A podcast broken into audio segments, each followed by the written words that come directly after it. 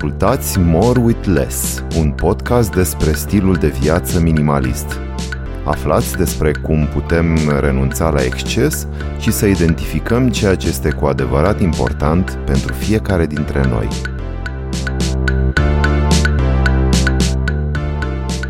Bine te-am uh, găsit, Ciao, Maria! Alexandru. O să intre și Claudia imediat. Ok. Bună, Claudia, bună, Mihai. Eu- Mulțumesc Bună, foarte bună. mult! Ciao. Bună, bu- bună Alex, bună Maria, bună Mihai. Uh, mulțumesc foarte mult să știți că fac eu un pic pe uh, gazda pentru că înregistrăm această sesiune de Clubhouse și intenția mea este să o punem și sub formă de podcast pe Morudless, așa că trebuie să fac aș- genul ăsta de introducere un pic mai formală. Deci bine ați venit la o nouă ediție Morudless, sesiune de Clubhouse Live cu niște invitați foarte speciali. Vorbim despre Mihai Gurei, pe care l-am mai avut, uh, Respect. și de data asta l-avem pe Alexandru. Uh, Și uh, ne propunem în ediția de astăzi să discutăm despre, despre ceea ce considerăm fiecare că este important din perspectiva unei investiții. Uh, Din perspectiva unei investiții de bani și din perspectiva unei investiții de timp. Pentru că de multe ori uh, ambele lucruri cred că sunt importante, în sensul în care uh, noi uh, ne uh, tranzacționăm timpul ca să facem niște bani, uh, pe care apoi investim în niște lucruri care contează pentru noi. Și uh, e important ca în momentul în care am investit în niște lucruri care contează pentru noi, gen o bicicletă, uh, să avem timp să ne dăm cu ea, pentru că altfel pare că lucrurile nu se leagă. Vă salut și uh, dacă dați uh, ocazia în continuare, dacă îmi dați permisiunea, în continuare o să fac uh, o mică introducere despre invitații mei de astăzi. Pe Mihai, cum spuneam, îl știți deja. Uh, El a mai fost la Morules, am vorbit despre relații, despre rutine și despre multe alte lucruri. Uh, Mihai, pe scurt, este pasionat de design, de cafea, de vinuri naturale și de muzică. Uh, muzica este ceea ce îl leagă cel mai mult, să spunem, de, dar și cafeaua, cred, uh, de cel de-al doilea invitat, și anume Alexandru Manda. Uh, personal, uh, pe Alex, eu îl consider un trendsetter. Și chiar nu vreau să Nu spun e că adevărat. trendsetter. Nu e adevărat. Băi, e, e opinia mea. Uh, Nu vreau Ok. să spune pretențios și si- știu că este un, cumva așa ideea asta de hipsterime și nu știu ce a devenit peiorativă, dar eu uh, când spun trendsetter uh, mă gândesc uh, că de când te știu și cred că te-am cunoscut când s-a lansat Rue Dupin în 2008, nu-mi dau seama Normal, dacă era o știam. plăcere să vă servesc cafeaua să, Da. acestui cuplu minunat. Uai, ce drăguț ești. Uh, eu- Ești un soi de personaj al Bucureștiului, dacă îmi permis să spun așa. Uh, Asta putem spune. Asta putem spune. Cu o conotație pozitivă a, a acestui uh, cuvânt sau cum să numesc uh, apelațiune de personaj. Mi se pare că ești într-o uh, continuă dinamică, uh, ai experimentat cu multe domenii de când te știu eu și mi se pare așa că ai un flair pentru ceea ce este în trend uh, și când zic asta mă refer la faptul că, uite, ai scos alături de câțiva oameni uh, Uh, ai scos la lumină brandul Pegas, uh, pe care poate generația care ne ascultă acum nu știe că era un, un brand uh, de biciclete comunist și care nu mai avea niciun fel de relevanță la începutul anilor 2000, dar pe care tu cu eforturi de comunicare și de branding ați reușit să scoateți la lumină și după aceea să-l puneți pe mâna unor antreprenori care să-l facă business, să-l ducă într-un fel într-un uh, mainstream. Și aici Uh, aș după putea să care- te completez cu faptul, Așa. adică simplu, anul ăsta se fac 50 de ani de la lansarea brandului în România în Zărnești și 10 ani de când a reînviat sub uh, uh, bagheta a, uh, a patru prieteni. Ce frumos! Da. Atât. Ce frumos! Așa, după care, asta zic, și cumva brandul mi se pare așa, că în momentul ăsta este un upper mainstream, dacă putem să-l încadrăm, în sensul în care el este destul de accesibil, dar în Da, același da. timp are o percepție foarte curățică de brand, pe care o și merită, care are toată zona asta de retro, care e fermecătoare la el. Um, Apoi mi se pare că din perspectiva asta de DJ și, cum ai zis tu, colaborator, prieten, antreprenor, uh, ești implicat în Two Sides Record, uh, care cred că este singurul magazin de viniluri din București. Zic nu neapărat singurul, dar este bă, cumva cel care oferă o, o gamă mai largă și mai puțin comercială a muzicii pe, pe vinil uh, și care la fel are o identitate, comunică cum trebuie. Uh, celelalte, hai că nu vreau să vorbesc de ele, fiecare își face datoria, dar nu comunică Din punctul meu de vedere, dacă curat. îmi permiteți, Te rog. Uh, Two Sides Records uh, uh, e limpede că a venit cu o abordare care este mult mai aproape de ideea de comunitate, care se poate construi în jurul unui magazin, pentru că este mai mult decât uh, un simplu spațiu de retail în care te duci și cumperi discuri. Discuri se găsesc acum uh, peste tot. Uh, deși, uh, Alex, tu știi prea bine cât de complicat era la începutul anului 2000 să facem rost de un uh, vinil, de un Normal. CD, bașca, bașca de un vinil. Nu mai vorbesc și... de casetele de rap. Exact, exact. Și atunci a devenit așa cumva ubicu să ai un pick-up și să-ți cumperi două viniluri, ceea ce pe mine mă bucură enorm că este acest revival, dar tu Side este mai mult de atât, este o comunitate. Și uh, o comunitate care încearcă să promoveze discuri obscure, trupe, uh, de astea care au uh, trecut așa uh, uh, cu o viteză luminii prin uh, uh, muzica comercială din toate colțurile lumii, mai ales uh, din Japonia, care este o scenă extraordinară pentru muzica pop și a fost o scenă extraordinară. Uh, și ce faceți voi acolo, mi se pare că ajută pur și simplu uh, să îi ajută pe oameni să-și deschidă ochii către alte orizonturi uh, muzicale și stilistice. Aici aș putea să completez și partea uh, uh, de început a, a Claudiei, vis-a-vis de business. La fel a fost gândit Two Sides. Nu, ok, s-a făcut un Excel, a fost gândit un pic uh, și partea financiară, dar totuși a, a, a primat uh, zona de, de a sparge gheața. De fiecare dată când cineva sparge gheața într-un domeniu nou, își asumă un risc. Și se pare că, că, dă, că dă roade și e greu să lași uh, un om, un client să se lase, să-și lase încrederea sau banii pe mâna omului din magazin, care de fapt el este un curator de muzică sau un curator de, de orice ar vinde. De fapt acolo trebuie să ajungem. Și oamenii au, au, le-am câștigat încrederea, ca să zic așa. Și eu aș putea să adaug, să te completez că de fapt, poate discuția de astăzi ar, s-ar focusa exact pe acest aspect, pe ideea de a-ți curata viața. Și a curata da. viața înseamnă de a-ți, de a-ți, de a-ți găsi uh, pasiunile, a le identifica și a le cultiva. Adică, și prin a cultiva înseamnă de fapt că pornești dintr-un punct în care nu înțelegi mare lucru sau poate iei uh, chestiile care sunt mai mainstream, așa, uh, încep, încep să devii pasionat de asta și ușor, ușor descoperi esența lucrurilor respective și te duci către ea și uh, ești din ce în ce mai exigent cu obiectele pe care le folosești, cu care interacționezi uh, zi de zi. Și asta mi se pare un aspect al minimalismului pe care uh, uh, mulți îl ignoră și multe cărți nu se vorbește despre asta. Se spune get rid of uh, things, dar uh, până la urmă, ok, uh, nu putem să trăim uh, pe o podea goală uh, stând în lotus, știi? Adică, uh, până la urmă, viața e despre a cultiva niște lucruri care să te, nu știu, să-ți să te definească într-un fel, dar nu o definire, eu sunt Alex Manda care fac X și Y, ci mă definesc prin pasiunile pe care le cultiv zi de zi uh, pentru mine, Ce? știi? Dacă îmi permiți să, să te completez, Mihai, că ai zis foarte frumos, viața trebuie de fapt golită de lucruri care nu au sens și umplută cu lucruri care ne aduc bucurie. Astăzi, exact despre subiectul ăsta aș vrea să, cum să, să poposim asupra lui sau să-l mă, mă analizăm un pic și să ne împărtășiți voi doi din uh, experiența voastră.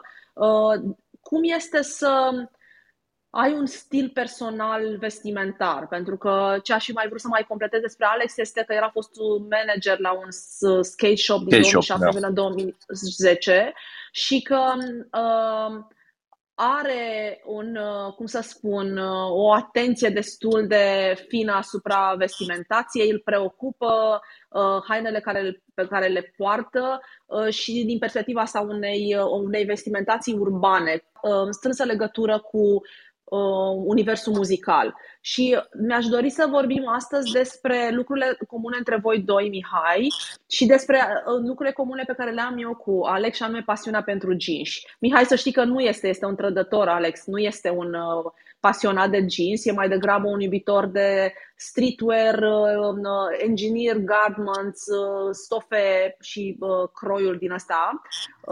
Eu, în schimb, n-aș putea, cred că să... Adică nu mă văd trăind într-o garderobă care, în care jeansii să nu ocupe un loc important. Și despre lucruri importante, de fapt, și despre lucruri relevante pentru fiecare dintre noi aș vrea să discut și sperăm să discutăm într-o manieră uh, autentică și sinceră și deschisă. Știu că multă lume uh, își propune, dar uh, eu lately uh, vreau să uh, elimin cât mai mult uh, politețurile și lucrurile uh, politically corect de dragul de a nu leza și aș vrea să spun lucrurilor pe nume uh, și să-mi asum într-un fel felul în care trăiesc, așa ca de mers personal. Iar aici la More Less, practic, vorbim pe acest subiect larg al minimalismului, cum zicem noi, că minimalism înseamnă doar uh, declutter și să arunci lucruri, ci înseamnă să-ți umpli, de fapt, viața cu lucruri mișto.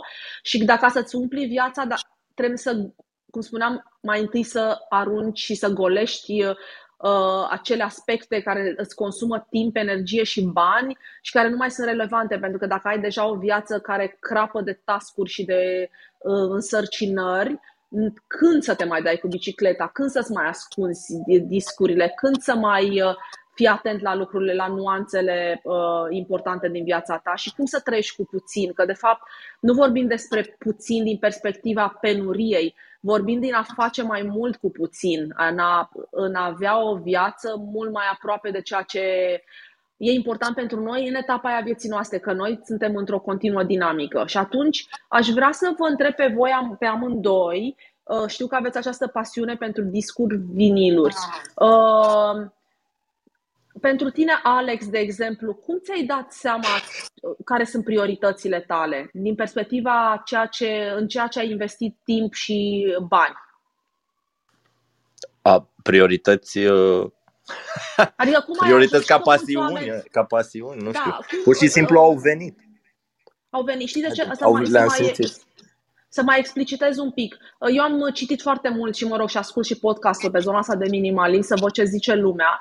Și foarte mulți oameni au nevoie de rețete. Eu personal nu susțin rețetele, susțin um, ideea de autoritate personală, să fim propriul nostru, propria noastră autoritate. Și atunci mai degrabă îmi, îmi doresc să inspir oamenii, de, uh, nu vreau să influențez cu regulile ale mele. Uh, și mulți oameni întreabă pentru că trăim într-o societate care este destul de conformistă în a ne spune, în a ne da rețete de viață. Acum te duci la liceu, acum te duci la facultate, apoi îți faci o familie, apoi îți faci copii, apoi nu știu ce, încât rămâne foarte puțin spațiu de manevră pentru alegeri personale și pentru cultivarea de pasiuni. Trebuie să fim sinceri că cam așa este rețeta universală. Și, uh, într-un fel, oamenii ce spun uh, în comentarii uh, spun că dacă ei, cum își dau ei seama ce e important pentru ei? Pentru că suntem atât de bine instruiți încât nu mai facem deosebirea între ideile care ne-au fost inoculate de alții și ideile care ne aparțin. Și cum ajungi tu să descoperi ce este important pentru tine și etapa a doua după ce ai descoperit este să ai și puterea și curajul să le pui în practică, să te apropii de ele, să le faci mai mult loc în viața ta. Dar cum ți-ai dat tu seama, de exemplu, că... Oh, ok. Da, așa. A, păi, a, e, e simplu, am mers pe firul muzicii. O să zic, trec repede. Da. Plecând de la muzica hip-hop, având vestimentație hip-hop cu blugi american, bluze made in USA de super bună calitate și acum conștientizez calitatea lor pentru că mă țineau foarte mult. De la hip-hop am ajuns să mă întreb de unde sunt sample-urile, de unde jazzul ăsta în, în muzică, așa am ajuns la jazz, am ajuns la funk, am ajuns la reggae, la foarte multe lucruri și odată cu asta am descoperit alte culturi muzicale, fiecare cultură uh, muzicală, gen muzical, are o vestimentație. De la vestimentație am ajuns la reviste, acum am, pot să zic că am o colecție destul de impresionantă de reviste din tot felul de domenii, am peste 100 de voguri, am, am multe reviste, 600 de discuri și sunt în paralel, pur și simplu una aduce pe cealaltă. Și de la reviste am ajuns la biciclete, dar tot timpul constanta din viața mea a fost muzica, la fel cum am schimbat și garderoba, am schimbat și genul de muzică. Și fiecare muzică are perioada vieții a avut o, o, o costumație, să spunem așa, pentru că este un statement. În muzică, a, cum te îmbraci este un statement. Și întotdeauna a, a, a fost așa. Și la mine a început uh, povestea oarecum legată de hip-hop. Eram fascinat de uh, ce făceau băieții cu viniluri, cu, cu scratch-uri și nebuni de genul ăsta. Mi s-a părut uh, incredibil. Și uh, deși am început ca DJ de CD-uri, trebuie să recunosc asta, uh, mi-am dorit foarte tare să mixez de pe viniluri și uh, ții minte și acum uh, că primele viniluri pe care le-am, le-am pus uh, uh, live la o petrecere, la un uh, Fed de la Music și am pus, da. am pus o muzică ziua, am avut și un slot de 20 de minute ziua. Efectiv a fost prima oară când am mixat de pe viniluri, deci nu, nu mai făcusem chestia asta niciodată, a fost destul de awkward momentul, dar ușor, ușor mi-am dat seama că îmi place foarte tare feeling-ul ăla, tactilitatea discului. Nu mai vorbesc cum se aude când pui un vinil, adică simțeam imediat când treceam de pe CD pe vinil, era, era da. alt vibe. Pur și simplu te, uh, uh, te infectează ritmul ăla, știi? Și dacă faci chestia asta într-un spațiu în care este și un sound system mișto, oamenii pur și simplu nu pot rezista când pui un vinil. După care, ușor, ușor, uh, recunosc că am început să caut chestii care nu erau editate decât pe vinil. Ușor, ușor am început să, uh, să mixez și cu MP3-uri, why not, că nu contează până la urmă, dar Normal. Uh, pe viniluri am căutat în mod special raritățile și acum pot să spun că am o colecție de chestii foarte faine care nu le găsești multe dintre ele nici în formate pe 3 nici în ziua de azi. Adică dacă, doar dacă e cineva care a fost atât de mare fan și le-a ripuit în MP3, am făcut asta pentru a-mi surprinde audiența cu ceva inedit. Adică dacă tot vin și pun muzică și cineva vine și plătește niște o consumație într-un loc, uh, hai, să, hai să-i surprind cu ceva, hai să le descoper alte orizonturi, să, să-și dea seama că de fapt cultura vinilului ține foarte mult de, de o comunitate. Cineva editează 200 de bucăți cu un efort financiar foarte da. mare, comunitatea îl susține, se cumpără, după aia se revând discurile alea este, seamănă foarte mult, într-adevăr, cu comunitatea asta de uh, ediții limitate din uh, fashion, adică care a pornit, uh, vorbeam despre asta și la ultima emisiune Live Design, a pornit din streetwear. Uh, Nigo, uh, pe care poate unii dintre voi îl știți, uh, cel din spatele brandului uh, Bape, asta a fost viziunea lui, să scoată niște chestii care, în mod normal, nu avea un preț, uh, era un preț absolut rezonabil pentru articol în sine, dar scotea o, o serie mică, pentru că era și o manieră pentru el de a încerca, de a vedea cum merge și fanii erau foarte încântați de chestia asta, că puteau să aibă un obiect care uh, îi reprezenta pe ei, reprezenta comunitatea din care veneau și reprezentau legătura dintre ei și artistul care crease obiectul respectiv. Și asta mi se pare foarte frumos când te duci adânc într-un, uh, într-o comunitate și într-o pasiune, că ajungi să-i cunoști pe creatori, știi? ajungi la sursă și ajungi să ai niște dialoguri absolut fascinante cu oameni la fel de pasionați ca tine și uh, te mulțumești cu puținul la care e rar și e special și uh, te definește pe tine în cadrul unei comunități. Asta îmi place foarte mult și cred că asta lipsește foarte mult în societatea modernă am pierdut spiritul ăsta de comunitate și trebuie să-l da. regăsim da. în grupuri mici, pasionați de o subcultură de asta care la un moment dat poate devine mainstream, asta nu contează pentru că devine mainstream pentru că sunt acolo niște activiști care au capacitatea asta și forța de a transforma într-un fenomen mainstream ceva ce pare o chestie absolut uh, minoră. Și cred că Alex Uh, e foarte bun exemplu cu denimul, că și, și asta a fost la început o demență. Denimul era o chestie absolut banală, se găsea pe toate drumurile. Dar au fost niște oameni care au zis, stai puțin, că există denim și denim și te-aș ruga frumos să ne spui un pic cum, uh, cum ai descoperit spiritul comunității astea. Păi aș veni în completare cu ceea ce ai spus tu mai devreme și uh, de fapt pentru mine denimul este un arc peste timp la modul că nu pot avea contact, nu pot să trăiesc ca în anii 30 sau ce se întâmplă uh, în perioada respectivă sau 50. Adică, prin denim poți să accesezi uh, niște haine care au fost statement la, în perioada lor, niște cro- croiuri specifice și aici aș putea să dau exemplu unei perechi de Evisu, care sunt uh, o ediție Heritage dedicată, au scos trei modele dedicată uh, Levis, Lee și Wrangler pentru că acești, aceste trei uh, branduri au, au dat tonul în uh, zona de workwear și uh, ei sunt uh, o replică 1 la 1 a croiului Levis din 1946. Deci, pur și simplu, când îi pun pe mine, cumva mă, mă, mă teleportează în zona, în zona respectivă și mă simt ca în 46. Ce Ăsta e un alt, da. e un alt aspect uh, fain în, uh, uh, când cultivi o pasiune, că in, indirect descoperi alte uh, domenii da. și alte lucruri. Știi? Asta mi se pare absolut fascinant. Nu este doar faptul că mă plimb prin diferite perioade cu, cu hainele, cu, mă, mă las purtat de denim, dar uh, workwear la bază, că la bază era o sunt haine făcute să fie uh, haine durabile, să reziste, să te ajute în orice împrejurare în, uh, în derularea muncii de zi cu zi.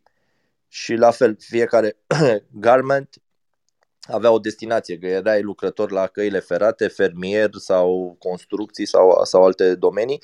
Și aici aș aduce aminte de Carhartt, care a plecat uh, din Detroit ca haine pe workwear și a ajuns să fie un brand popular, purtat de toți tinerii.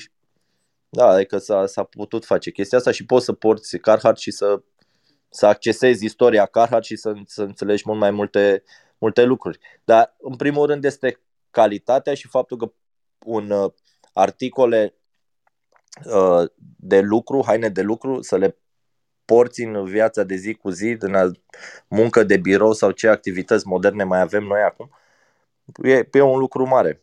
Adică the new worker, l-aș numi. Așa este. The, the new worker care face un arc uh, în timp cu, cum spuneai și tu, cu uh, the old worker, știi? Și atunci descoperi da. lucrurile care, de fapt, întotdeauna au fost esențiale pentru om, știi? Și uh, e un omagiu adus uh, muncii acestor generații care au construit societatea asta modernă pe care de multe ori o luăm for granted. Știi, spunem, da, domnule, e normal să să mergem pe stradă, să călcăm pe asfalt, uh, să trecem un pod, dar uh, în podurile alea este toată experiența și munca și ingeniozitatea și creativitatea celor oameni care au clădit societatea modernă și au clădit-o cu un denim foarte bun pe ei, știi? Care rezista Doar... la o zgârietură, la o lovitură și lucruri de genul ăsta. Or, orice. Doar că era să Eu. se piardă. Denimul era să se piardă în, uh, în la jumătatea anilor 50, sfârșitul anilor 50, odată cu ajungerea lui în, în filmele americane, dar la modul că Marlon Brando poartă o pereche de Levis 501, apoi peste câțiva ani James Dean poartă în Rebel Without a Cause o pereche de Lee 101 Z, Z de la Zipper și uh, pur și simplu tinerii uh, americani imediat după război uh, vor, au chestia asta de rebeliune în ei și îmbrățișează foarte puternic aceste două, două personaje și încep să poarte denim, la modul că era de neconceput ca în oraș să porți denim, era, era asociat cu, cu muncitorii. Și atunci uh, fabricile au trebuit să recalibreze producția, să o mărească, să construiască noi războaie și de aici a început revoluția denimului să, să ajungă în, în toate țările și pur și simplu războaiele vechi au fost trase pe dreapta. Noroc cu japonezii că au reușit să, să pună mâna pe războaiele americanilor, războaiele de țesut și să, să înceapă să, să lucreze pe ele și în ziua de astăzi toate brandurile japoneze lucrează pe aceleași războaie făcute să reziste. Pur și simplu le meșteresc și le pun în, în funcțiune. Asta norocul ei. Altfel, da, da. altfel, pur și simplu, ne bucuram să le avem în expoziție să și atâta tot, doar să citim uh, de, despre ele. Și japonezii ce, ce reușesc să facă în continuare, pe lângă să vină cu croiuri noi, au, sunt câteva branduri care păstrează uh, tiparele de atunci pe perioade. Eu vreau să te întreb, Alex, dacă poți să ne povestești un pic uh, de challenge-ul tău de anul trecut legat A. de ginși. Da, adică uh, este un, un fading contest, pentru că denimul înseamnă fading. Fiind, vorbim de raw denim, ele pur și simplu bumbacul este scufundat în, îmbibat în, în indigo și uh, este lăsat așa prin purtare, adică de aici intervine și partea de ce este denimul uh, ro sustenabil, pentru că nu se mai folosește apă pentru prespălare, pentru tocire, atunci el rămânând ro, îl porți și prin purtare se tocește și, și apar uh, urmele de uzură numite fades. și fiecare magazin de, de profil are câte un concurs de, de fading, alege un brand și un model și îl uh, anunță concursul. De obicei se întâmplă asta când se deschide un uh, magazin nou și comunitatea își cumpără perechea respectivă ca uh, să susțină un noul magazin apărut. Așa s-a întâmplat cu shopul Neighborhood din, din Olanda. Au scos o pereche de Edwin, au pus-o la, în concurs Edwin fiind un brand uh, destul de cunoscut și de pionieri în, uh, în, uh, din Japonia și printre primii care au ieșit, au ieșit în Europa și în Statele Unite.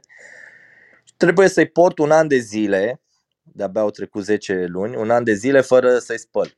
Și după acest an de zile se spală perechea respectivă și cei din juriu anunță câștigătorul. Premiul nu este decât uh, recunoștința internetului, faptul că ai salvat destulă apă prin uh, nespălare și o pereche nouă de, de jeans.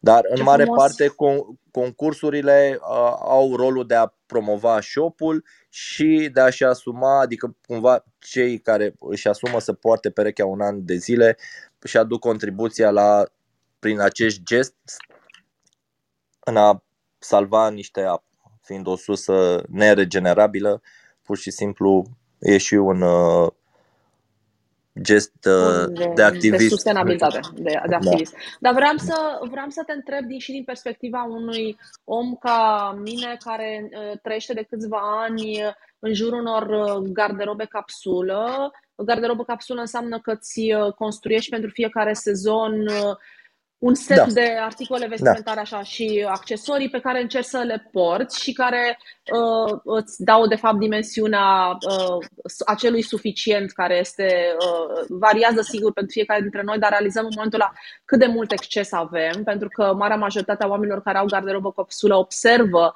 la sfârșitul sezonului că nu au folosit toate obiectele, uh, toate articolele vestimentare din uh, garderobă sau pe unele le-au folosit foarte rar și ele, dacă încep să trăiești cu garderobe capsulă, ele devin din ce în ce mai mici ca număr de piese, mai reduse, pentru că uh, este și un proces de autocunoaștere și de înțelegere a unui stil către care te îndrepți în mod natural în fiecare zi sau cu, în momentul care te îmbraci pentru un anumit uh, tip de activitate. Și pe mine mă interesează uh, demersul tău atât din perspectiva promovării unui brand ca Edwin, care este un denim de calitate cu o poveste foarte frumoasă de brand uh, și mă interesează și din perspectiva versatilității, că noi de multe ori ajungem în supraconsum în momentul în care credem că ne lipsesc niște lucruri. Uh, care este experiența ta de a purta aceeași pereche de jeans și de... Ai numărat de câte ori ai purtat pe parcursul celor 10 luni? Cred că în asta 10 luni, 80% din timp. Primele deci, 5 luni de zile, zi de zi.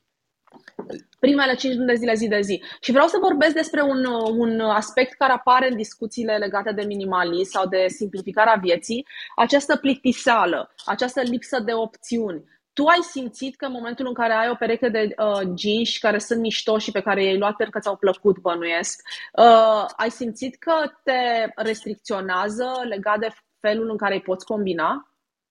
O, mi-a schimbat, perechea asta mi-a schimbat mindset-ul mult de tot. Pe lângă exercițiile mele de a lucra cu mine, a trebuit să, să integrez și, și perechea de, de blugi în stilul uh, de viață și să pur și simplu să stau, să, să regândesc totul, să regândesc tot. Uh, pe lângă povestea fiecărui brand și toată istoria, lucru ce m-a câștigat, m-a, m-a câștigat uh, materialul, textura, țesătura în sine, culoarea, uh, cum este uh, croit. Pur și simplu niște, sunt niște pantaloni simpli la prima vedere, fără briz, brizuri, fără reclamă pe ei, pur și simplu sunt niște pur și uh, simpli, dar ei sunt un obiect în sine și purtam un obiect și am purtat zi de zi un obiect eu fiind mândru de acel obiect și bucurându-mă de el în fiecare zi, fără să mai împese de ce se întâmplă pe stradă sau să-mi arăt uh, penajul, cum suntem obișnuiți să, să, să facem acum. Și am purtat perechea asta, să zic astea 5 luni de zile zi de zi, cu ghete, cu, am două perechi de, de ghete, făceam switch-ul ca să nu port în fiecare zi aceeași pereche, că nu este recomandat. Schimbam ghetele, același model, culori diferite și tricou alb. Atât am purtat. Mi-am cumpărat la începutul anului trecut 10 tricouri albe heavy cotton și asta a fost uniforma mea. Prima dată în viață când am avut așa o abordare minimalistă și n-am avut nicio problemă. Este, este, este fascinant exemplul tău pentru că nu sunt, adică eu personal nu cunosc foarte mulți oameni cu care pot să vă stau de vorbă unul la unul Uh, despre o experiență de genul ăsta personală și mi se pare uh, că ești o inspirație pentru mine, pentru că și eu încep, eu n-am ajuns încă în zona aia uh, să port 5 luni de zile un, o uniformă, cred că este și un pic mai simplu pentru voi băieții, dar da, una este alta simplu. e, e un pic mai simplu, cred că nu, cultural cred că suntem un pic mai Uh, e mai multă presiune, cred că, pe noi, că avem mai multe da. opțiuni, fuste, rochii, uh, pantaloni scurt, pantaloni lungi și tot așa. Ideea este că ce mi se pare mie un, un aspect important legat de calitatea lucrurilor pe care le cumpărăm și de acest, acest plictis este că pe plictisul ăsta au făcut uh, mulți bani pe seama noastră brandurile din zona de fast fashion, care da. sunt și cele mai condamnate de către oamenii care se preocupă de sustenabilitate, întrucât ele de la condiții de muncă, la uh, sursa uh, materialelor pe care le folosesc, la procesul lor de uh, reciclare sau, mă rog, uh, filozofia de economie circulară, nu prea stau foarte bine în momentul ăsta, marea majoritate dintre ele. Și aici nu vreau să le bag pe toate în aceeași uh, găleată, pentru că n-ar fi corect și uh, citesc despre ele, se fac toate fac eforturi impuse legislativ de către acționari, că scotate la bursă, toate fac, dar uh, cred că ar putea să se miște într-un ritm un pic mai accelerat, pentru că nu prea mai e timp, ca să zic așa, dar revenind, mie mi se pare un aspect foarte important pe care îl, uh, îl regăsesc în discuțiile pe care le am cu oamenii, care spun că nu-și pot cumpăra lucruri mai scumpe pentru că nu au bani. Și eu mi-aduc aminte despre faptul că filozofia populară circula și circulă întotdeauna prin ceea ce noi numim proverbe. Și există acel proverb care, din câte știu eu, este Vorba internațional. Sunt prea sărac ca să-mi cumpăr da. lucruri da. ieftine. Adică îl, îl endorsez. Eu personal îl susțin 100% și mi se pare că este de fapt o, o depinde cum te uiți la problemă. Într-adevăr, cu toții avem un buget limitat pe lună și dacă te uiți la problemă că vrei să-ți cumperi mai multe lucruri, atunci vei sfârși prin a cumpăra uh, multe uh, și de cele mai multe ori ieftine. Da, uite, am deschis uiți... Excel-ul, înainte să începem discuția, am deschis Excel-ul, am făcut un, am pus aici o formulă, pur și simplu de, de curiozitate și dacă toți sunt oameni să dau, și am pus uh, perechea de Edwin, 170 de euro, împărțit la 12 luni, vine, vin 14 euro pe lună și la sfârșit costul per purtare, că despre asta e vorba când vorbim de exact. haine mai scumpe, durabile, uh, ajung la 2 lei 36 cost per purtare pe zi într-un an de zile. Dar e o pereche de pantaloni care o să mă țină lejer 4-5 ani de zile și e valabil pentru fiecare uh, item pe care l-am în, în garderobă. Adică nu fac mie mi se pro- singura problemă de ce ziceai tu mai devreme. Da, ce ziceai tu mai devreme e foarte mult de mindset, pentru că odată ce m-am trezit cu mai multe perechi de, de, de uh, pantaloni, pur și simplu într-o seară m-am dus la culcare și ăsta a fost singurul gând din capul meu. Wow, eu nu o să mai cumpăr nicio alt, altă pereche, că nu mai am nevoie. Cum să fac asta? Obișnuit să, cum, să-mi cumpăr lucruri? Am zis, am pantaloni, patru perechi, cinci, asta mi-ajung până la sfârșitul vieții. Am fost și puțin mie... speriat, obișnuit să da. cumpăr și să consum. Da, pentru că de fapt este o nevoie de diversitate pe care noi ne putând ne o manifesta probabil în alte zone, în special cred că în interacțiunile cu ceilalți. Ne o manifestăm în uh, consumerism, în uh, a consuma produse. Uh, eu cred că este eliberator în momentul în care realizezi care sunt nevoile tale, la mine a fost, au fost vacanțele mele de o lună de zile în care am trăit cu o valiză și am realizat că aș fi mai putut să mai stau cel puțin o lună jumate, dacă mi-ar fi permis, uh, sigur, bugetul și timpul, mă rog, să, presiunile profesionale, să spunem. Și am realizat, de fapt, că eu aș putea să trăiesc uh, un sezon întreg, într-un anumit context climateric, sigur, uh, cu ceea ce aveam. Și pentru mine, excursiile mele de o lună de zile au fost uh, eliberatoare, pentru că m-am depărtat de dulapul în care aveam foarte multe opțiuni și am realizat că uh, sunt ok așa cum sunt Uh, și că este, este aici o să-l citesc pe Joshua și pe Ryan, cei doi băieți care constituie uh, echipa The Minimalist și pentru care eu personal am foarte mult respect. Uh, ei spun, you probably don't need it. Uh, de câte ori, și mie îmi rezonează atât de mult asta în cap, de câte ori cumpăr ceva, mă gândesc, I'll be fine without it. Știi? Adică exact pe invers. Sunt atât de bine cum sunt, încât cred că și dacă nu cumpăr, o să fiu oricum ok. Și în momentul în care îți dai seama că în 10, cât, cât te costă 10 tricouri pe an și o pereche de jeans și două perechi de ghete, uh, realizezi câtă libertate ai. Ai libertate, nu mai ești tributar unor decizii care îți mănâncă timp dimineața, nu mai ești tributar imaginii pe care încerci să o proiectezi în exterior, alta decât ceea ce ești tu ca univers, ca persoană.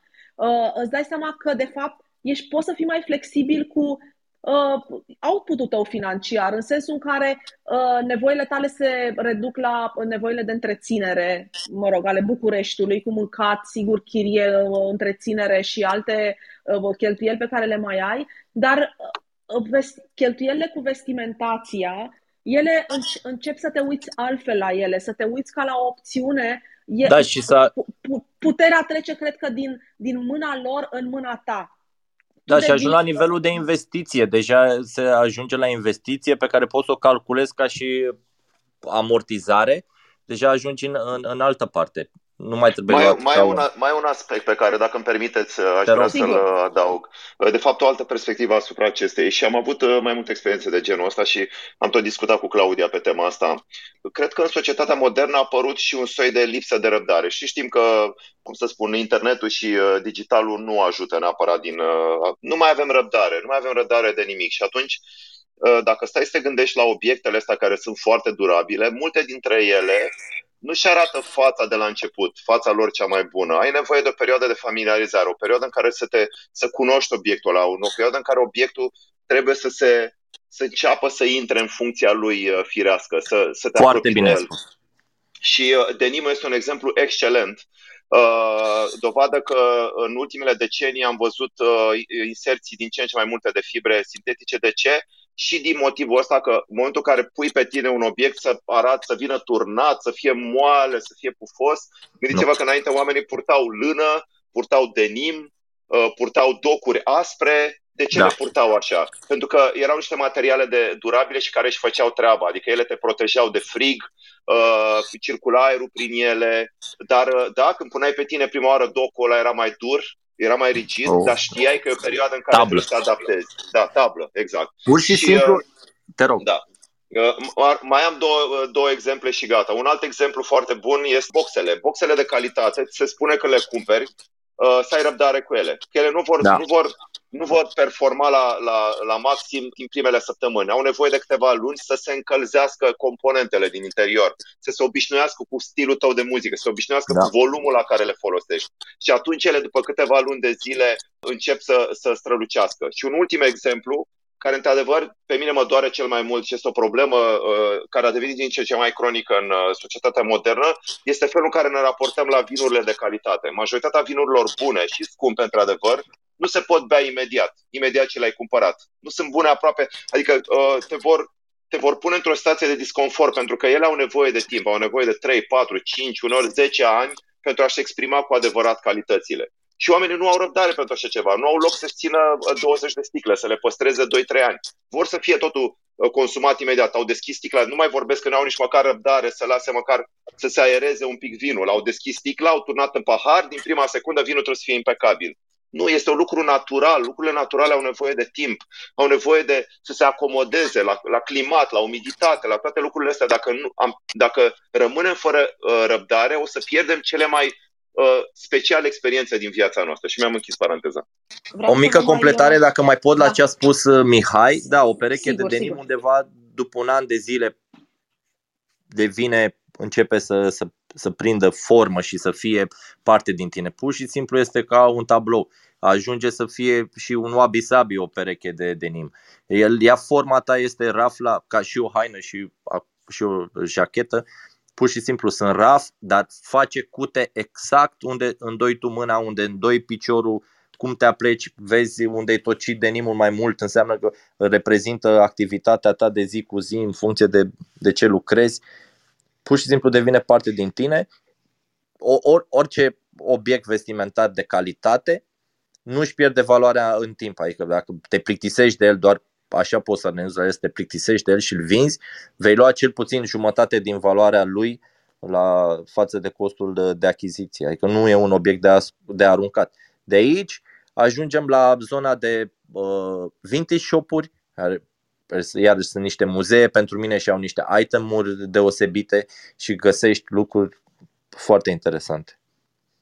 Mi se pare foarte mișto ce ai spus tu de faptul că o vestimentație purtată de tine ia forma ta și de multe da, ori un lucru da, ne, ne este. place, ne place că, cum stă pe cineva, nu înseamnă că va sta la fel și pe noi, pentru că fiecare avem alt schelet, altă volumetrie, alte, uh, exact alte atitudini care forțează într-un fel obiectul ăla să se adapteze stilului nostru de viață și când în momentul în care obiectele vestimentare capătă forma noastră, ele se pare că de-abia atunci ne aparțin. În momentul ăla de-abia atunci începem să le simțim că sunt ale noastre, pentru că dacă am purta un uh, plover sau un sacou purtat de altcineva, pe noi n-ar veni la fel. Spun legat de uh, consumator român și legat de calitate, că mie mi se pare așa că de când sunt pe drumul ăsta al uh, minimalismului, eu, eu m-am, m-am schimbat și vreau să vă spun că pentru mine era o ocazie foarte bună să fac shopping când plecam din țară, pentru că erau branduri pe care nu le găseam, pentru că era indulgence, pentru că întotdeauna aveam un buget de shopping pe care în București de multe ori nu l-am așa per se definit, pentru că era parte din experiență și tot așa. Și mă întorceam de cel mai multe ori cu câteva obiecte. Vreau să vă spun că am fost acum la Barcelona o săptămână la început de ianuarie să schimbăm aerul. Și pur și simplu uh, am făcut doar două achiziții care au fost absolut funcționale pentru că a fost mult mai rece decât uh, ne așteptam să fie. Uh, dar altfel nu am făcut shopping și pot să vă spun că mi-am dat seama uh, că mi-am schimbat atitudinea față de shopping și o spun cu destul de multă mândrie și sper din tot sufletul să vă uitați la mine ca la un om care am, mi-am făcut baie de consumerist. Deci am fost, am fost din acela care mergeam sâmbătă la mall și consideram că era o modalitate de a-mi petrece timpul liber. Deci chiar nu vreau să dau cu roșii în niște oameni, vreau doar să vă spun că dacă eu am putut să mă schimb, poate oricine și pot să vă spun că sunt mult mai liniștită, mult mai împăcată și consider că oricum în starea în care este planeta, modul ăla în care trăiam eu acum niște ani, nu ar mai fi fost sustenabil. Iar eu mă reportez la o, o achiziție, pentru că întotdeauna apar nevoi noi. Uh, și asta o să fie următoarea uh, mea întrebare pentru voi. Pregătiți-vă răspunsul, băieți. Uh, întrebarea următoare este uh, dacă legat de stilul personal, în ce măsură când îți definești un stil, uh, ăla te îngrădește. Ei, eu pot să vă spun, vă dau deja răspunsul meu, că uh, pe mine stilul nu m-a îngrădit, ci din contră, uh, sunt aproape de evoluția mea, sunt mult mai înțelegătoare cu mine când las un lucru în spate care nu mă mai reprezintă, nu se mai potrivește lifestyle-ului meu, nu se mai potrivește felului în care vreau eu să mă îmbrac sau să mă comport și atunci am, în momentul în care cumpăr ceva, pentru că evident că cumpăr în continuare, cumpăr rar și cel mai bun lucru pe care mi-l permit în categoria aia. Adică, băi, îmi trebuie o pereche de leggings pentru yoga sau îmi trebuie un, un plover sau îmi trebuie o eșarfă. O eșarfă, nu trebuie 10 eșarfe. Și atunci, momentul ăla îmi fac pre-research pe online, mă inspir de pe unde mă inspir eu, îmi fac un shortlist mental, mă gândesc ce stil să fie, cât de guroasă să fie șarfa, cam ce culoare mi s-ar potrivi cu restul paltoanelor pe care le am, cu pielea mea, cu nu știu ce. Și în momentul în care uh, am făcut narrow down și am ajuns la un soi de ideal, îl caut. Uh, și uh, era foarte drăguță o japoneză pe care o urmăresc eu pe YouTube, care a spus mi-am căutat un plover, o nuanță bleu ciel, uh, 3 sau 4 ani până l-am găsit, dar nu m-am oprit până nu am găsit exact ceea ce îmi place. Și asta mi se pare frumos, pentru că, într-adevăr, s-ar putea să nu găsești pur și simplu o, o anumită culoare care tu, uh, pe care tu o cauți și s-ar potrivi și uh, investești destul de mult timp, dar nu e o căutare activă, adică nu e la modul m-am trezit și n-am altceva de făcut să-mi caut ploverul bilosiel. E o căutare așa pasivă, este în back of your mind acel, acea nevoie definită, destul de clar, o, o, o sondezi să vezi băi, eu mai îmi doresc plovărul ăla, că de la un sezon de iarnă la altul poate nu mai vrei, poate nu te mai interesează, poate nu mai vrei să mai cumperi plovere, poate vrei să te îmbraci altfel. Și atunci dacă el e cu tine, dorința aia, dacă ea rămâne cu tine, dacă e acolo, băi, cumpără cel mai bun lucru pe care ți-l poți tu permite. Deci cel mai scump la nivelul tău de buget este ceea ce pot eu să, uh, să recomand din perspectiva unui om care cumpără mult mai totful decât cumpăram acum 6-7 ani. Și acum, întrebarea uh, mea pentru voi este uh, dacă considerați că v-ați definit un stil uh, vestimentar și dacă simțiți că stil, stilul ăla evoluează și cum, cum își păstrează el inima corului. E grea întrebarea, știu. A, nu, cel puțin eu ai, cumva urmăresc foarte mult, adică stau pe site-uri, urmăresc foarte mult uh, zona asta de, de denim și prezintă, shopurile respective prezintă foarte multă lână, foarte multe alte zone de țesături, uh, combinații de denim cu trestie de zahăr, uh, tot felul de, de lucruri, cămăși, șepci, foarte multe foarte multe elemente vestimentare și sunt tentat mereu să, să iau ceva, dar pur și simplu creez această amânare sau îmi dau un impuls uh, fals creierului, pun în coș cam ce mi-aș dori și abandonez coșul. A doua zi mă trezesc, nu mai am nicio problemă, e pur și simplu o, o cumpărătură fake cumva, dar știu că o să ajung să port mai mult uh, tuit, mai multă lână, adică știu cumva unde o să ajung cu timpul, dar tot în zona de, de, de, de calitate și lucruri care nu o să, nu o să rămână, adică or, nu își vor pierde atribuția de a fi o haină purtabilă.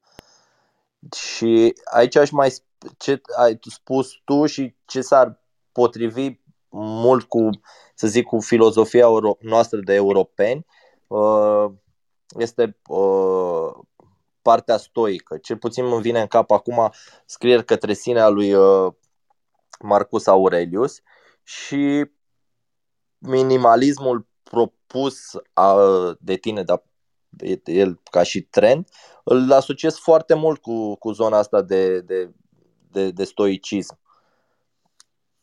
Și o văd, adică văd că mi se potrivește și, și mă ajută. Este adevărat și să știi că și eu citesc cartea asta lui Marcus Aurelius și uh, pot să spun că minimalismul de fapt este un concept modern uh, care înglobează o serie de comportamente, uh, dar da, el, sigur, ca filozofie e de mii de ani și, uh, și are legătură cu ce spunea și Mihai cu răbdarea. Are legătură da. cu răbdarea, are legătură cu acest concept pe care eu îl iubesc foarte mult și pe care îl prefer cumva minimalismului, dar uh, e mai greu de înțeles de suficient.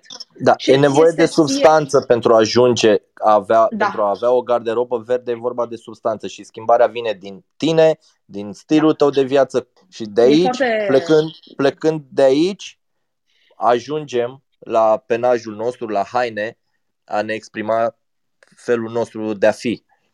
Da, poate să fie, poți să pleci și din punctul ăsta să ajungi la un stil de viață cu totul mai bun. Dar dacă pleci de la tine și începi să faci curățenie în, în, în sufletul tău, în, în viața ta, în intimitate, ajungi să ai o garderobă verde, să zic. E foarte bine și îți mulțumesc foarte mult. Acum uh, două săptămâni am avut o invitată pe Clubhouse și deja este urcat episodul de podcast pe More Less. Dacă cine nu l-a l-a ascultat, uh, am avut-o pe Andreea Teodor și am discutat despre intuitive eating și mindful eating și mă bucur foarte mult că ai punctat asta, Alex, pentru că eu cred că lucrurile sunt fix uh, în directă relație. E vorba de felul în care te respecti tu pe tine, de fapt și de felul în care îți acorzi timp și îți satisfaci nevoile. Și ai zis, ai făcut o observație foarte bună, și anume că felul în care noi ne tratăm pe noi se vede în primul rând în felul în care ne tratăm corpul. Fie îl biciuim cu diete, și cu sport în exces, fie îl privăm de somn, uh, băgăm în el reprize de uh, stres și uh, burnout și se vede în felul în care ne manifestăm emoțional în mâncare. Andreea este coacher și specializată pe mâncat emoțional și am dezbătut o oră, e foarte frumoasă discuția pe bune, cine vrea să o asculte. Dar eu pus sunt exemplu un abia emoțional.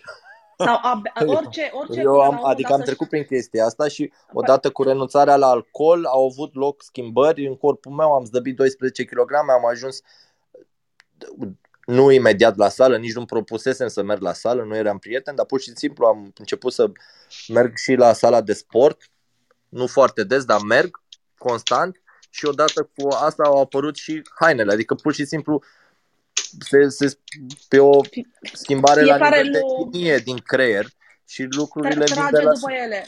Da, da, o schimbare trage după pe ele alte schimbări, pentru că în momentul în care încep să te înțelegi, iar pe mine de-aia mă preocupă foarte tare treaba asta de suficient, pentru că tu în momentul în care îți dai seama ce este suficient pentru tine, inclusiv raportarea la sport, că am avut una, o ediție pe tema asta, că eu sunt o persoană, deci uh, raportarea la sport iarăși este și asta cu ce e suficient, pentru că avem tot felul de modele legate de Uh, cât să facem, de câte ori să ne ducem la sală. Eu în 2014 mergeam, mult.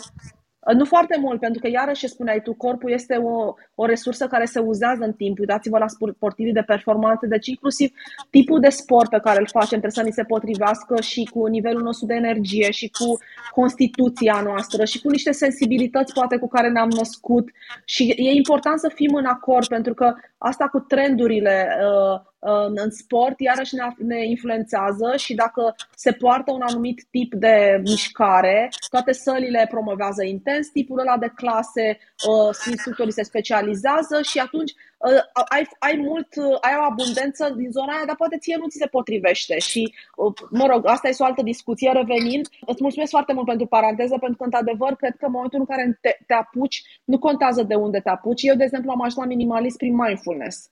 Eu mai întâi m-am dus cu un burnout la psihoterapeutul meu, Mugur Ciumăgeanu, în 2017 și uh, l-am întrebat, Mugur, tu cum faci? Și el mi-a zis, meditez. Și am zis, trebuie să fac și eu nu știu de unde și a zis, haide că fac eu o clasă. Și așa mi-am luat și formarea în uh, mindfulness. Și am ajuns la minimalism în momentul în care am început să mă ascult.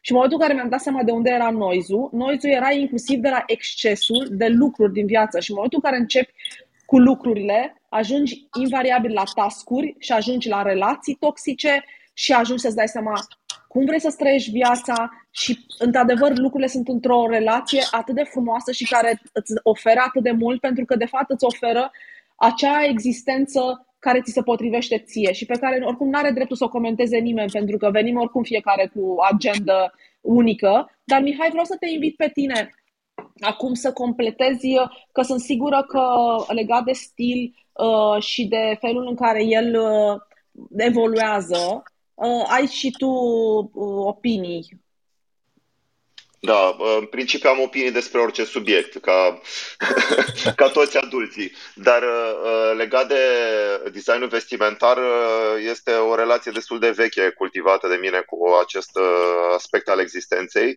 și am trecut și eu prin toate excesele posibile. De pildă, 20 de perechi de Uh, nu știu, de asta de uh, papioane sau 30 de cămăși uh, cadrilate și tot așa mai departe.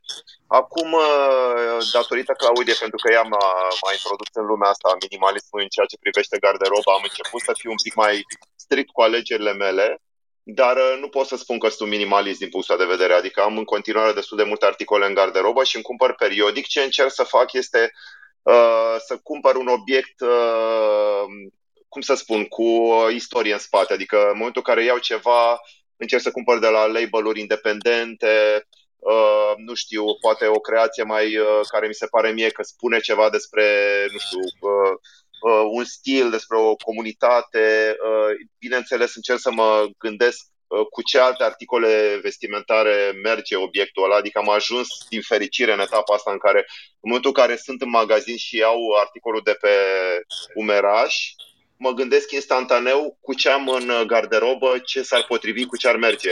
Și dacă n-ai un număr limitat de articole, este foarte greu să-ți dai seama. Adică, la un moment dat zici, bă, whatever, nu știu, o să văd când ajung acasă și este cel mai greșit să gândești așa. Adică, chiar dacă n-ai un plan foarte clar cum are doamna aia de care spuneai tu, Claudia, și să aștepți câțiva ani pentru acel plover uh, într-o culoare anume, de multe ori sunt surprins de obiectele pe care le descoper, mai ales în călătorii și în orașele în care îmi place mie să cumpăr uh, fashion, gen Tokyo, Copenhaga, Londra.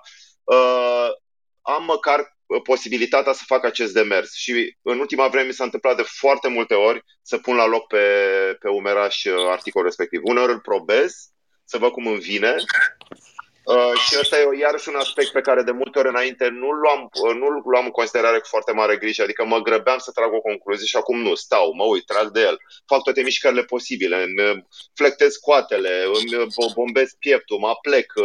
Înțelegem că e foarte, e foarte important să înțelegi cum se manifestă obiectul ăla pe, pe tine. Și uh, pot să spun că acum fiecare piesă pe care am cumpărat-o în ultimii doi ani este masterpiece și abia aștept să, să o por din nou. Și, uh, dar în, în continuare sunt multe. Nu sunt mulțumit. Aș vrea să am mai puțin. Aș vrea să fiu mai uh, sigur pe mine că sunt ok cu cele câteva haine pe care le port, dar n-am ajuns acolo, Claudia. Uh-huh. Mihai, vreau și o să te mai completez aici, că ai spus foarte frumos uh, de faptul că Uh, când cumpărăm, trebuie să avem grijă ca lucrurile alea să se potrivească cu ce mai avem noi în garderobă. Și uh, mi se pare foarte important de uh, acest, această idee care tot de la Joshua și Ryan o am, nu este a mea și să dăm cezarul ce al cezarului, care spun că o nevoie creează o altă nevoie. Și uh, într-adevăr, în momentul în care tu ții ceva care nu se potrivește, cumva pe un alt cat sau pe o... De, de obicei, caturile fac probleme, că cromatic să zicem că le mai combini, încep să-ți schimbi, să-ți mai cumperi, a, mi-am luat un overshirt, nu știu cum, ai, e primul overshirt, dar asta nu merge cu niște pantaloni cu catul meu, îmi trebuie unii mai, mai wide și atunci sfârșesc, a, dar nu pot să am o singură pereche de pantaloni wide, îmi trebuie două și iată cum, pornind de la un articol vestimentar, uh, tu ajungi să cumperi de fapt trei. Și eu pot să-ți spun că uh, am, am, am sesizat asta cu uh, case-urile mele de la astea, AirPod-urile astea, cum naiba se numesc ele, care sunt oricum cel mai slippery, cel mai alunecos obiect ever, nu știu, toți probabil că aveți și știți despre ce vorbesc. Le-am pierdut. Bă, eu, nu, eu nu le-am pierdut, că eu în general uh, uh, nu pierd, dar le-am scăpat pe jos, sunt și bușite, mi-au sărit în toate direcțiile, sunt uh, un pic afect, avariate săracele de ele, iar în geantă, de câte ori vreau să le caut, nu le găsesc niciodată, deci se ascund în cel mai, uh, și am văzut, uh, în cel mai adânc buzunar al genții mele, al buzunarului, a orice, am emoții de nu știu câte ori că le-am pierdut. Sunt absolut convinsă că le-am pierdut și după aia mă bucur că le-am regăsit, dar îmi dau palpitații aceste, aceste uh, AirPods-uri, case-ul. Și am văzut la colega lui Mihai de la intro uh, că are un case de silicon. Și uh, m-am dus eu în Barcelona și zic neapărat ajung la Apple ăla din piața Catalunia și sigur îmi cumpăr un, un case de silicon. Și m-am, m-am, m-a bântuit o săptămână vorba minimaliștilor. O nevoie naște o altă nevoie. Deci eu mi-am luat niște căști ca să nu mai vorbesc la telefon, nu așa, să fie hands-free și uite cum căștile mele mă duc într-o altă achiziție. Și mă gândeam, oare chiar am nevoie, oare chiar am nevoie? Și iarăși sunt mândră de mine pentru că am zis, băi, cum am rezistat până acum, nu o să-mi cumpăr uh, aceste căști de silicon, cu toate că ele au un use case. Adică ele cu siguranță o să-mi fie utile, dar vreau să încerc să văd, la, să, să mă joc un pic cu toleranța mea, să mă joc un pic cu frustrarea mea mai degrabă și să E văd bine să întinzi coarda. E bine pentru că nu e nimic scary, știi? Adică de, de, nu e ca și cum am nevoie de apă, mi este sete. E o prostiuță, e un moft de, e un moft de capitalist din Europa care are exces de bani. Hai să fim serioși, că dacă n-aș avea bani uh, excedent financiar, nu m-aș gândi la niște case-uri, dacă nu mi-ar ajunge banii de orez și de întreținere și de cartofi. Nu, deci am niște bani clari pe care pot să-i duc într-o direcție și trebuie să fim conștienți de asta, că de fapt consumerismul vine și pe uh, un, uh, o bunăstare exagerată poate a noastră și o uh, distribuție inegală a veniturilor pe planetă și uh, mulți oameni nu-și permit uh, strictul necesar și noi avem luxul, trăind în Europa, să ne permitem, uite, să am această nevoie de case de silicon ca să vezi tu să-mi găsesc mai ușor uh, o, o absolut nevoie a uh, unui, unui fan dosit și chiar sunt o fan dosită că am această problemă. O altă Uite, mi-ai deschis care... un topic acum în cap, scuze de întrerupere. Da, da, da chiar uh, și cred că și Mihai știe foarte bine, că este uh, mentenanță. Aș pute, putem să folosim cuvântul mentenanță în garderobă, în uh, discotecă, în colecția de discuri, în ceea ce facem și ceea ce ne place. Trebuie să ținem cont de mentenanță, să avem grijă de lucruri. Având grijă de ele, le prelungim viața, discurile trebuie să le cureți de praf, trebuie să le mai speli, trebuie să le pui cu grijă în, uh, în sleeve, la fel și stația și boxele nu le ții tot timpul uh, aprinse, nu le dai uh, maxim, nu uzezi, ai grijă de acum le spălăm, când le spălăm, iarăși la denim recomandat nu e să-l spălăm foarte des undeva la, pentru sănătatea bumbacului undeva la 2-3 luni, este recomandată spălarea, nu la un an de zile, asta cu un an de zile ce facem noi concursul e din alt uh, registru.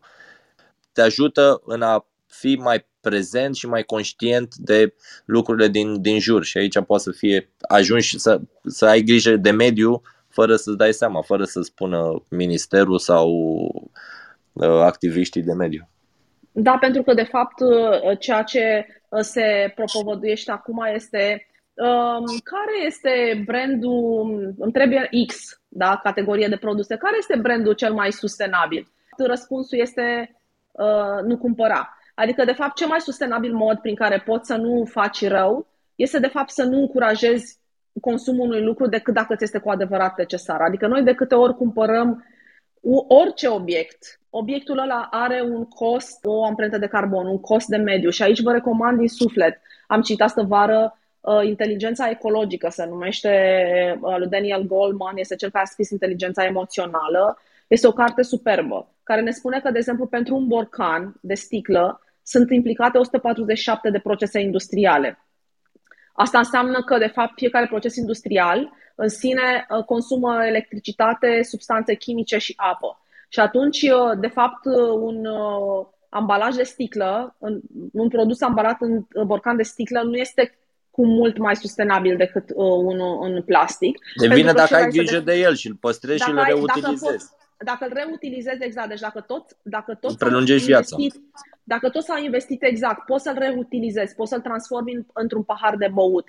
Uh, și sunt ăștia pe zero waste care ajung chiar și în extreme de genul ăsta, în care totul, tot, poți să-l folosești pe post de recipient în care să-ți ții da. pastele, condimentele. Adică nu trebuie să-ți cumperi exact. un recipient special în care să-ți ții cacao sau zahărul, poți să folosești un borcan pe care deja îl ai.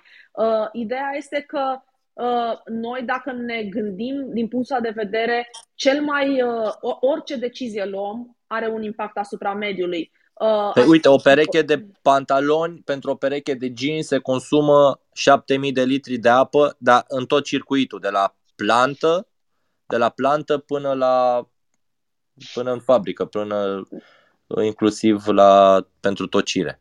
Am și genul ăsta de discuții cu clienții care vin la intro la magazinul nostru de mobilier, pentru cei care nu știu cu ce mă ocup eu în, în timpul zilei. uh, și mă întreabă, dar este ok să cumpărăm scaune din plastic? Și zic, uh, este cel mai sustenabil lucru pe care puteți să-l faceți, în sensul în care plasticul este un material extraordinar de durabil. Bineînțeles, dacă este de calitate, ca la orice obiect. Și la plastic există calități. Și atunci, dacă cumperi un obiect de calitate din plastic, își va păstra și culoarea, pentru că este tratat UV și atunci culoarea nu se va feidui chiar dacă îl ții în exterior, nu se va rupe pentru că are inserție de fibră de sticlă și atunci își păstrează flexibilitatea în timp. Dar, bineînțeles, chiar și la plastic trebuie să plătești un pic în plus ca să ai un obiect de calitate de care să te bucuri tu și generația următoare. Și asta e un, iar este un lucru pe care, uh, uh, uh, cum să spun, un, un, uh, un paradox al societății moderne. Din ce în ce mai multe companii, inclusiv din industria de mobilier, au început să facă obiecte din uh, uh, materiale foarte ușor de reciclat. Dar de ce să le reciclăm? De ce să nu le folosim? Adică de ce să Normal. ne gândim la... De ce să nu le întreținem? Da, de ce sfârșitul ciclului de viață al unui, uh, unui produs să nu fie peste trei generații? Ce ne împiedică? Avem tehnologie mult mai bună decât în urmă cu 100 de ani să facem obiecte care să țină și 5 generații. Important și de ce să, ne... să nu învățăm să reparăm? Iarăși, exact, ne folosim să mâinile. reparăm. Să, trebuie să îi ajutăm pe ceilalți să-și repare viața, să-și repare lucrurile din viața lor este cel mai bun lucru pe care putem să-l facem. Și atunci, în jurul unui atelier de reparații se poate construi, cum spuneam, o comunitate, oameni care vin, care pun întrebări, care înainte să cumpere, se consultă cu băiatul ăla care repare biciclete, spune vreau să-mi iau una nouă și el spune nu-ți lua una nouă, te ajută să-ți iei una vintage, din părți de cea mai bună da. calitate făcute acum 50 de ani, știi? Da, de problema asta m-am uh, lovit uh, la perechea de Redwing, i-am purtat la fel și uh, multe obiecte le port pentru experiență, la modul să și să-mi dau seama cât de rezistente sunt și chiar am în mână acum o pereche de Redwing are 3 ani de zile, i-am purtat abuziv aproape zi de zi și s-a tocit alpa. și uh, se poate schimba. Deci ei chiar așa comunică, când se tocește talpa trebuie să schimb talpa. Și am fost nevoit să-i trimit în Germania și în felul ăsta am descoperit un uh, atelier cu niște băieți tineri care au super skill-uri și repară super încălțăminte și spun talpă nouă la adică rezolvă foarte, foarte multe probleme la niște ghete și pantofi și sunt foarte mândru că am descoperit și mi-am pus problema asta. Cine repară? Acum unde o să-mi repar blugii? Pentru că și ei se vor, ar, vor face o gaură la un moment dat.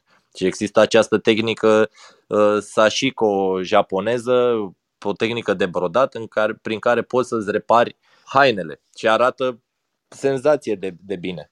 Și vreau să-mi iau un kit de reparație, ac cu ață.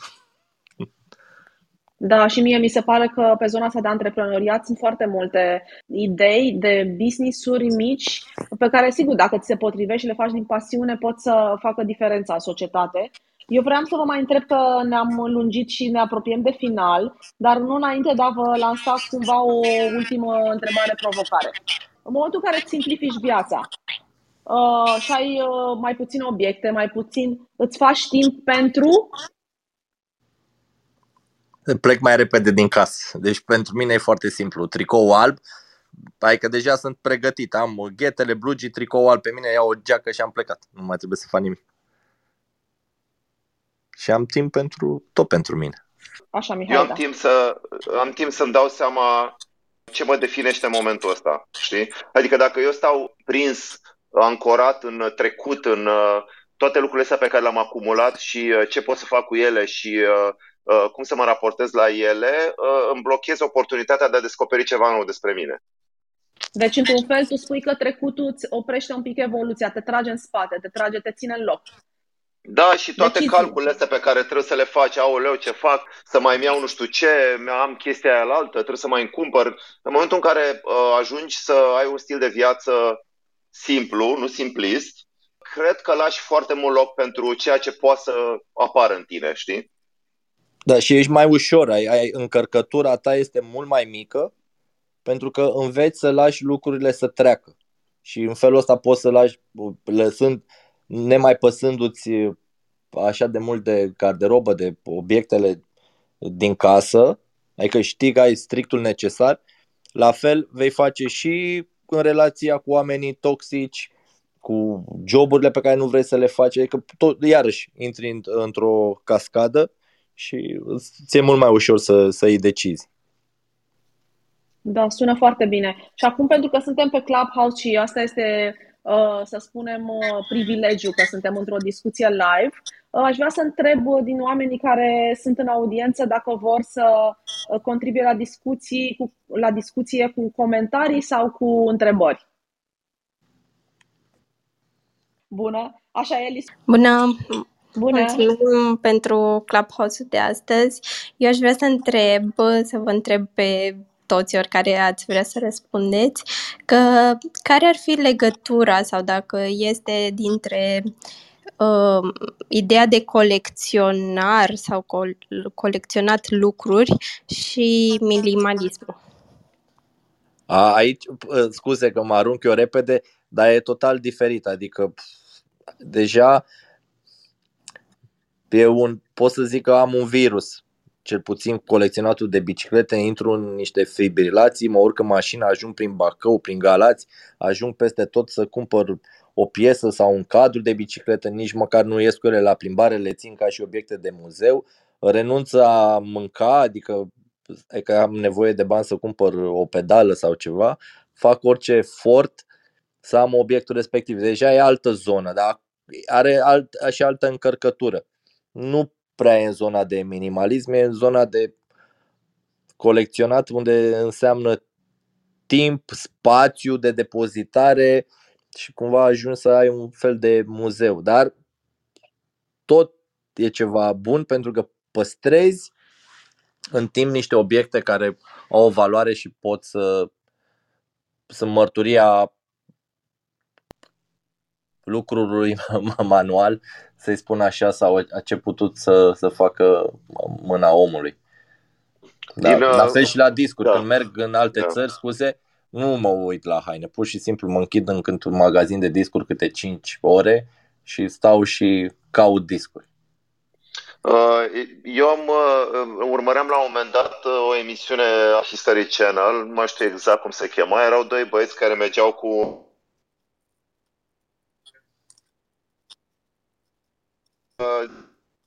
de rudele decedaților să Uh, diluiască cu uh, toate obiectele strânse de oameni respectiv uh, într-o viață. Și erau niște cazuri în care au pus niște hale industriale pline până la repus cu tot felul de obiecte.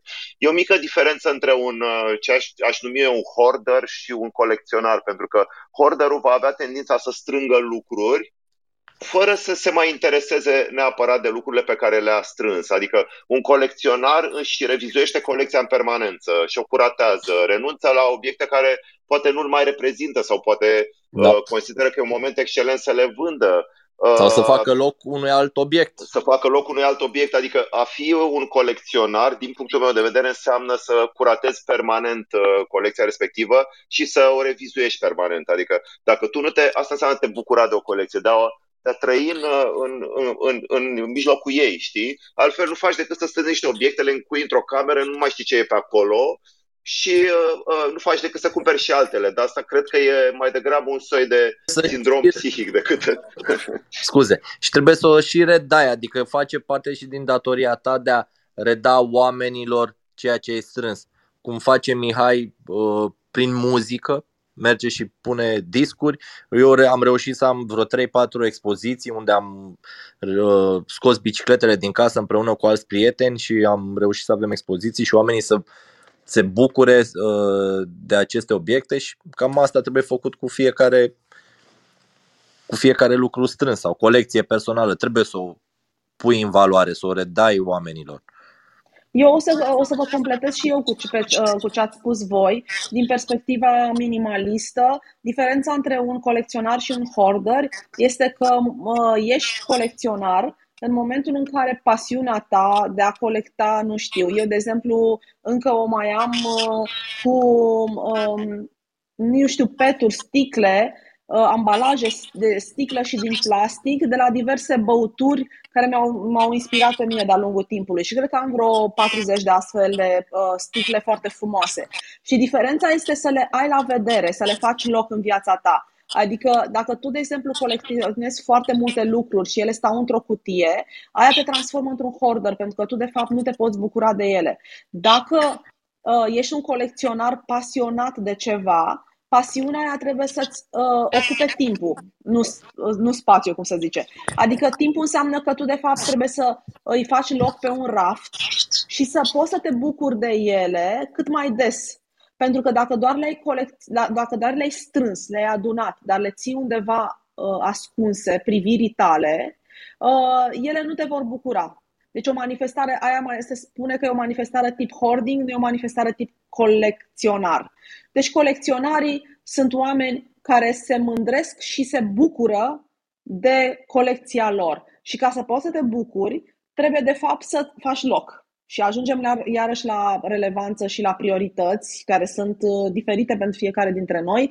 Ca să faci loc înseamnă să dai la o parte. Dai la o parte ceea ce nu este important și faci loc colecției tale, în cazul meu, de sticle, de, nu știu cum să le numesc, sticle ambalaj uh, sau uh, colecție de discuri sau asta înseamnă că trebuie să ai o bibliotecă cum are Mihai, o mini-bibliotecă în care îți ține vinilurile și dincolo de faptul că le are la vedere și sunt și foarte frumoase, el își trebuie, ar, își face timp să le asculte, pentru că doar să le ai uh, nu este suficient. Trebuie, practic, pasiunea aia ta să îți ocupe viața și să-ți umple sufletul. Și asta e, din perspectiva mea, diferența. Adică nu e, poți să fii un, un colecționar minimalist. Uite, aici pot aș mai spune, când sunt trei sau abătut, pur și simplu mă uit la biciclete și pe cum aș avea în casă nu știu ce tablou, că nu mă pricep la tablouri, și mă super liniștește. Adică mă bucur că am aceste obiecte și chiar îmi fac bine. Mă, e terapie. Mulțumim, Eli. Vă, mulțumim, vă mulțumesc foarte mult. În primul rând, uh, uh, lui Alex. Nu, eu trebuie să vă mulțumesc uh, vouă. Ești foarte drăguț. Pentru, mulțumesc. nu, dar pentru ocazie, pentru că se vorbește foarte mult despre pă, a, foarte puțin despre această temă. Păi mulțumim, Claudia, pentru pentru invitație. Ceau, mulțumim, Da. Alex. Perfect, mulțumim, weekend Claudia. plăcut, mulțumesc! La fel. Mulțumim frumos, mai bine, la revedere! Ați ascultat podcastul More with Less. Puteți lăsa comentarii și sugestii pentru viitoare subiecte de discuție despre minimalism pe pagina de Instagram More with Less, scris cu underscore. Găsiți un link în descriere către pagina de Instagram și până data viitoare să încercăm să fim bine cu puțin.